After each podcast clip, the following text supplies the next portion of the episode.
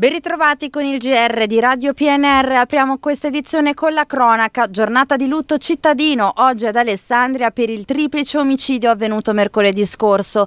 Come noto per motivi e con dinamiche in parte ancora da chiarire, Martino Benzi ha prima ucciso il figlio Matteo di soli 17 anni, poi la moglie e la suocera, dopo averla raggiunta in casa di riposo.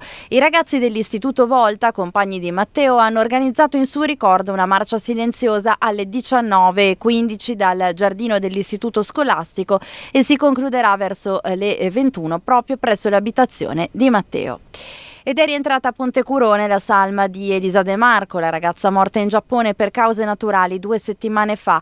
Il feretro è arrivato a Fiumicino e poi a Linate in aereo e verrà condotto alla famiglia per la tumulazione. I funerali si terranno in Duomo mercoledì alle 14.30 e il rosario sarà recitato sempre in Duomo alle 19.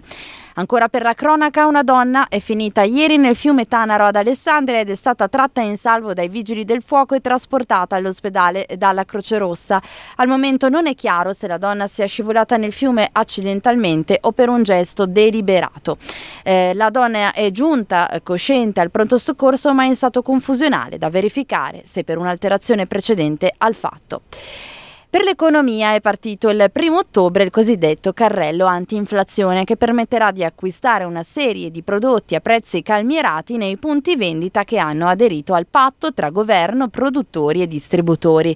A Tortona aderiscono le farmacie Zerba, Oasi e Don Orione, i supermercati Coop, Crai, Esselunga e Gulliver. A Novi Ligure i supermercati Bennett, Crai, Despar, Galassia, Gulliver, Natura Sì, Penny le farmacie Valle Valletta, Pieve, Moderna e Giara.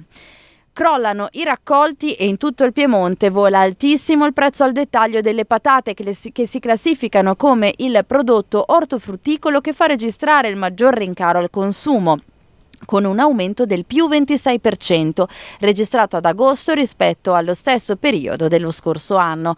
Lo ha rilevato un'analisi della Coldiretti, pesa il crollo della produzione nazionale e l'aumento delle importazioni. La provincia di Alessandria dal 2021 al 2023 è passata da 436 ettari coltivati a patate a 333, mentre la produzione è scesa da 152.600 quintali a 108.160. A Novi Ligure la dirigente Lorenza Barbara Monocchio ha concluso l'impegno parziale come dirigente comunale dopo tre anni e torna a lavorare a tempo pieno al comune di Valenza. Il sindaco Muliera ha quindi distribuito in via transitoria i suoi compiti tra gli altri dirigenti al segretario generale del comune di Novi. Sulla soluzione hanno presentato un'interpellanza i consiglieri comunali di opposizione della Lega.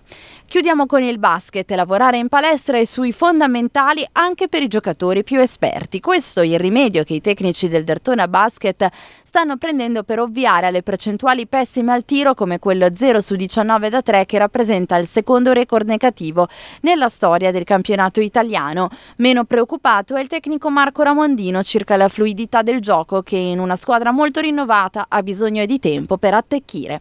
È tutto, hanno collaborato in redazione Massimo Prosperis e eh, Luciano Sborno, l'edizione è stata curata da Stefano Brocchetti, gli approfondimenti su Radio PNR www.rr.it. Ora gli aggiornamenti con Trebi Meteo.